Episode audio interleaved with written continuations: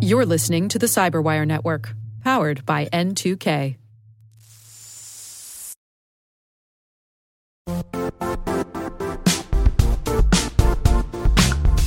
Don't struggle to align your organization's cybersecurity with business risk. Get the only solution that goes beyond reacting to threats with vulnerability and risk monitoring. You need the next evolution of MDR, and only Critical Start delivers it. Critical Start doesn't just monitor and respond to threats. They put you in control by detecting suspicious activities, quickly responding to contain threats, and identifying your most critical assets and protecting them against vulnerabilities and exposures. With continuous visibility, expert guidance, and measurable risk reduction, Critical Start has redefined what it means to manage cyber risk. Demonstrate provable security maturity to your leadership while positioning your program to achieve the greatest risk reduction per dollar spent. Stop fearing risk and start managing it with Critical Start. Visit criticalstart.com and request a demo today. That's criticalstart.com.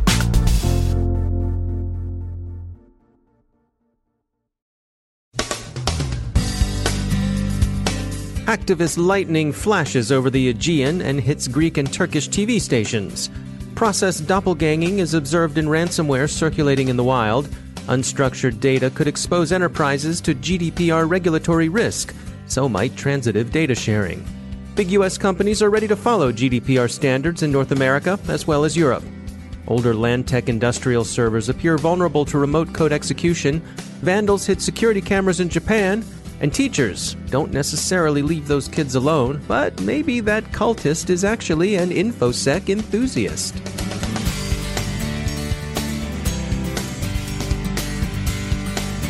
From the CyberWire studios at Data Tribe, I'm Dave Bittner with your CyberWire summary for Tuesday, May 8th, 2018. National pride and traditional resentments manifest themselves around the Aegean as rival teams of Turkish and Greek activists take whacks at one another's national media outlets. The two contending groups are the Akincilar invaders from Turkey and Anonymous Greece. The former accused the latter of support for Kurdish terrorists. The latter accused the former of conniving at Kurdish genocide. This sort of hacktivism flares periodically where long simmering ethnic rivalries are found. It's seen now and again across the India Pakistan border, for example. It's something security practitioners might keep in mind. The reaction of Greek security authorities in this case was almost blase. The incident, they said laconically, had been contained. Synack ransomware, not to be confused with Synack the security company, has been observed using process doppelganging in the wild. Process doppelganging executes code by abusing the Windows loader. Thus, it doesn't need to write to disk, which makes it more evasive and difficult to spot with technical screens. This has been known to be possible for some time, but the use of process doppelganging by malware in the wild is relatively novel. Have we mentioned to you that the EU's General Data Protection Regulation takes full effect on the 25th of this month? Little doubt remains that the GDPR will affect data protection, collection, and privacy standards worldwide. A recent study by Varonis Systems took a look at unstructured data in particular. They investigated a sample of 130 companies, inspecting about 5.5 petabytes of data. They found that, in general, far too much sensitive data is made accessible to far too many employees. On average, 21% of a company's folders were accessible to all employees. That's a lot, and the risk of breach brought about by credential theft should give everyone pause. GDPR will expose companies to substantial regulatory penalties if personal information is breached. Apple, Facebook, Twitter, and Sonos are some of the larger companies who plan to adhere to GDPR standards in North America as well. The Wall Street Journal calls regulation the hot import from the EU, and there's something to that. One concern some people are worrying about, TechCrunch has a short think piece on it, is transitive data sharing, the kind of sharing that got the alleged Golden State Killer caught and that eventually proved the downfall of Cambridge Analytica. Transitivity is familiar to all of us from grade school arithmetic, right? You remember it. In one example, if A is greater than B and B is greater than C, then A is greater than C. Or if A is less than B and B is less than C, A is less than C. Social media connections tend to be transitive. That's how, says Anshu Sharma, writing in TechCrunch, Cambridge Analytica came to learn so much about so many people who never used that quiz app in Facebook.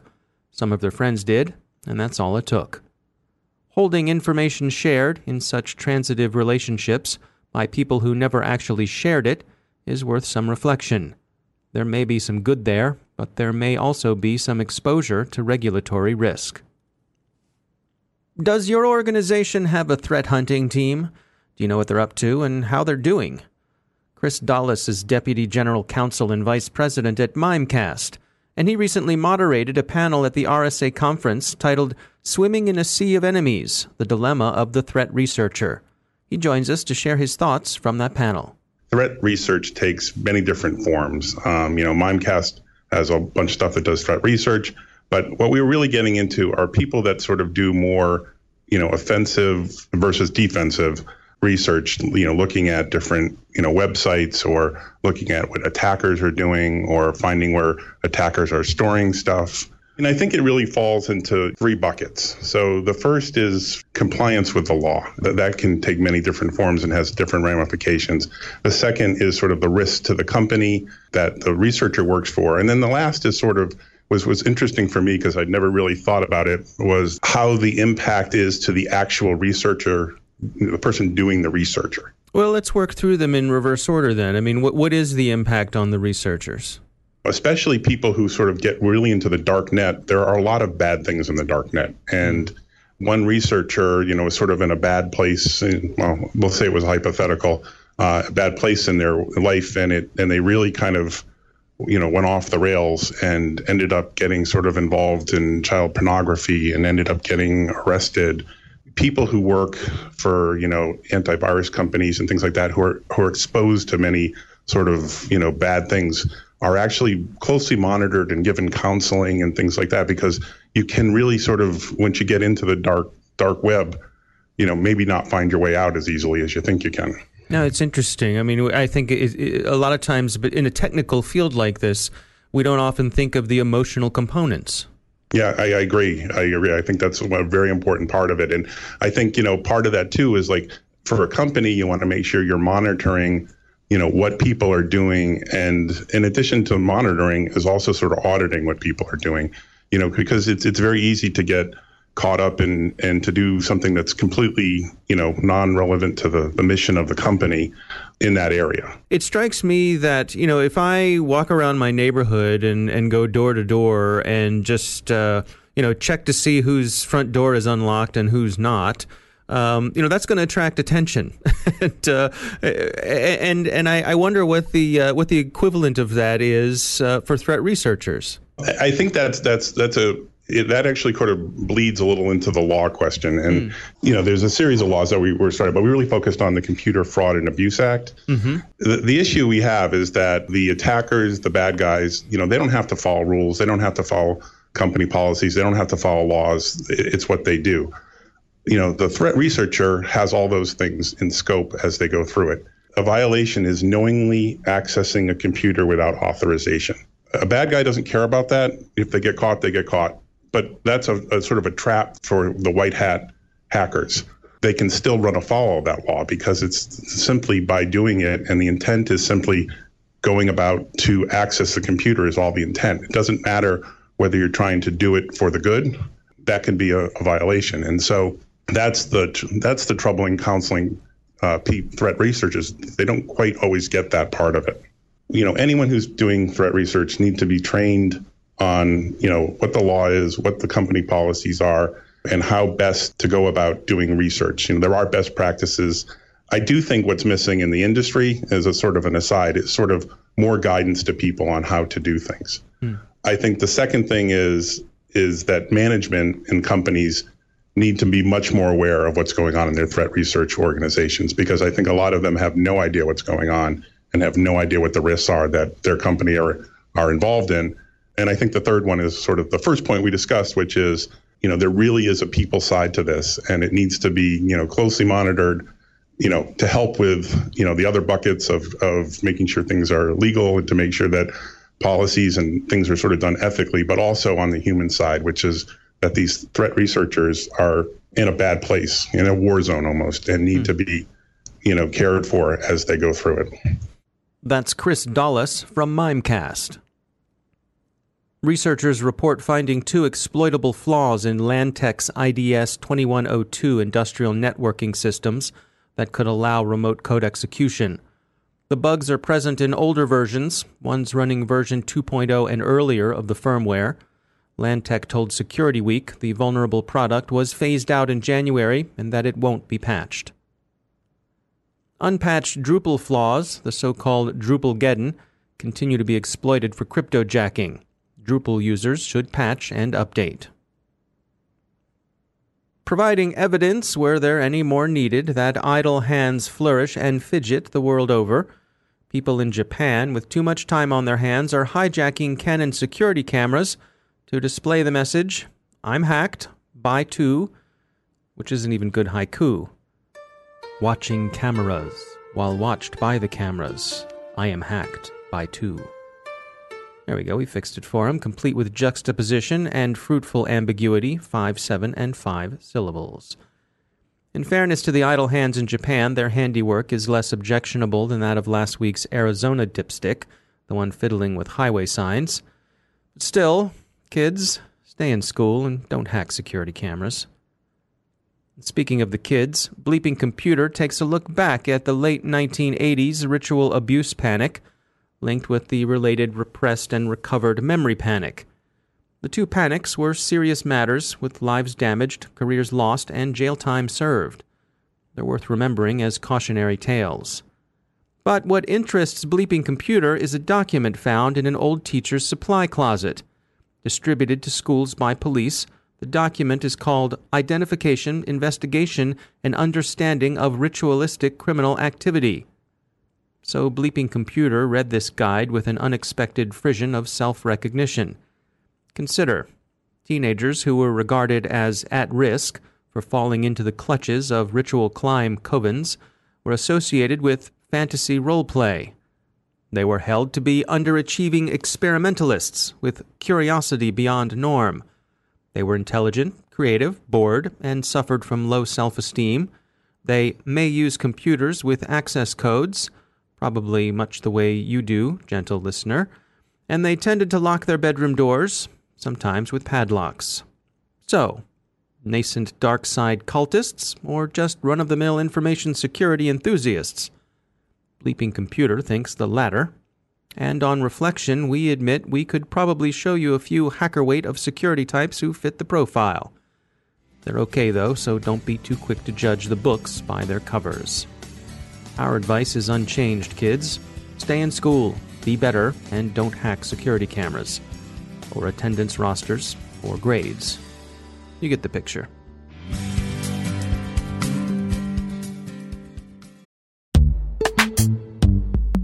Every day, your IAM tech debt grows. Your multi generational services struggle to work together. Building an identity fabric can fix this. It makes all your identity tooling stronger and allows you to connect any app to any service you want to use with zero coding, zero maintenance, and zero app downtime.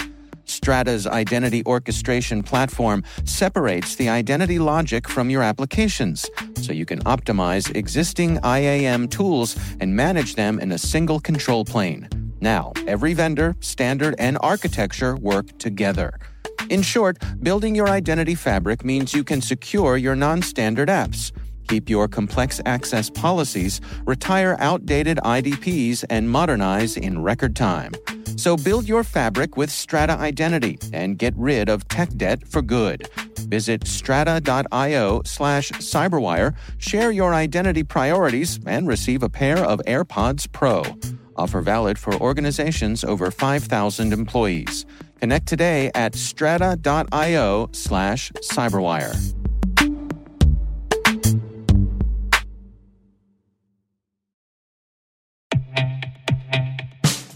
And now, a word from our sponsor, Syxsense. Syxsense provides award winning cloud based automated endpoint and vulnerability management solutions to streamline IT and security operations.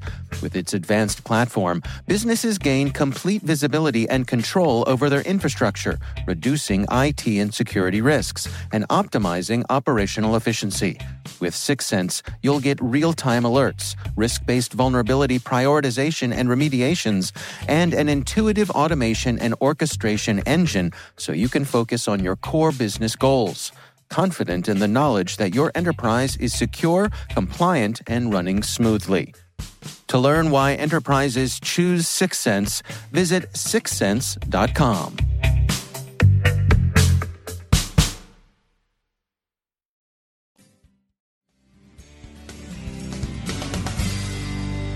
And I'm pleased to be joined once again by Emily Wilson. She's the Director of Analysis at Terbium Labs. Uh, Emily, we speak a lot about third party security issues. And I wanted to check in with you on what sorts of things you see on the dark web when it comes to third party stuff. Sure, it's definitely been uh, a busy couple of months for third party breaches and leaks. Obviously, we're all talking about Cambridge Analytica. Um, we heard, you know, some bad news for uh, Delta and, and Best Buy and others for this 24 7 AI leak. Uh, one of my favorites recently was the list that came out of uh, PayPal a little bit earlier in the year about the 600 plus companies they share, share your data with. Some of them seem perfectly legitimate, other ones you kind of have to squint at. um, from my perspective, as someone who spends a lot of time looking at leaked data on the dark web, and I'm going to specify here leaked data, not data for sale, a lot of the information that I see is coming out of third parties sometimes you will see people who are going after specific organizations and they're leaking information from that organization and you're ending up with a lot of you know first party corporate data getting leaked. That does happen. More often than not though where we're seeing corporate information show up is in uh, third party leaks and that can be in one of two forms. On one hand we can see corporate data show up from other professional organizations uh, different uh, marketing or consulting or tech firms that you might be using you know people who have a reason to have your corporate data who just didn't have solid enough security and now this data is getting leaked and your your employees are getting exposed. Mm. The other side and I often wince when I see this is we'll see corporate information show up for services that have no reason to have corporate signups. So lots of leaks coming out of uh, music streaming services, video streaming services, uh, sports or gaming platforms, and they're mixed in with all of the other webmail addresses are corporate accounts. People are using their professional identities to sign up for these services. And so when they get leaked, especially if we're talking about password reuse, that can be a bad day for the company. So, just uh, out, out, of uh, convenience for me or, or, laziness, I sign up for Spotify or Pandora or uh, you know uh, something with my Xbox, and instead of using uh, my personal Gmail account or whatever, I use my corporate account, reuse my password, and and now they've got me. Yeah, and these these types of services, especially I would say in the in the gaming community in particular, and also in the the music streaming community, these types of services are getting uh, kind of regularly attacked, and there are a lot of leaks going around. This information is is circulating, and this can be not necessarily new breaches, but stuff from years ago, uh, and so it's uh, it continues to be a problem. Yeah, so so an interesting uh, insight there in terms of setting corporate policy for what you can and cannot use your corporate email addresses for, perhaps. I think that would be a, a good argument. Uh, I think we all of us have been in a rush sometimes, or maybe you use the wrong autofill, but it's something to keep an eye on because you really are creating double exposure there. Emily Wilson, thanks for joining us.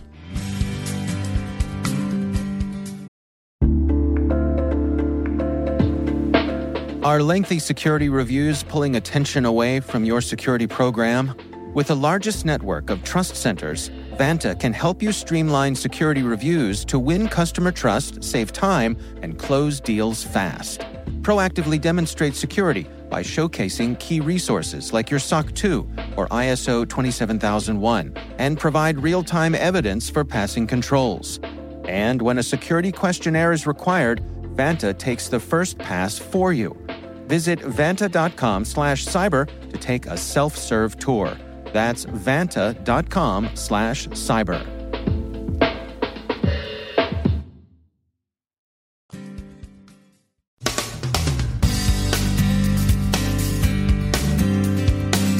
And that's the Cyberwire. For links to all of today's stories, check out our daily briefing at thecyberwire.com. And for professionals and cybersecurity leaders who want to stay abreast of this rapidly evolving field, sign up for CyberWire Pro. It'll save you time and keep you informed. Listen for us on your Alexa smart speaker, too. The CyberWire podcast is proudly produced in Maryland out of the startup studios of Data Tribe, where they're co building the next generation of cybersecurity teams and technologies. Our amazing CyberWire team is Elliot Peltzman, Puru Prakash, Stefan Vaziri, Kelsey Bond, Tim Nodar, Joe Carrigan, Carole Theriault, Ben Yelin, Nick Veliky, Gina Johnson, Bennett Moe, Chris Russell, John Petrick, Jennifer Eiben, Rick Howard, Peter Kilpe, and I'm Dave Bittner. Thanks for listening. We'll see you back here tomorrow.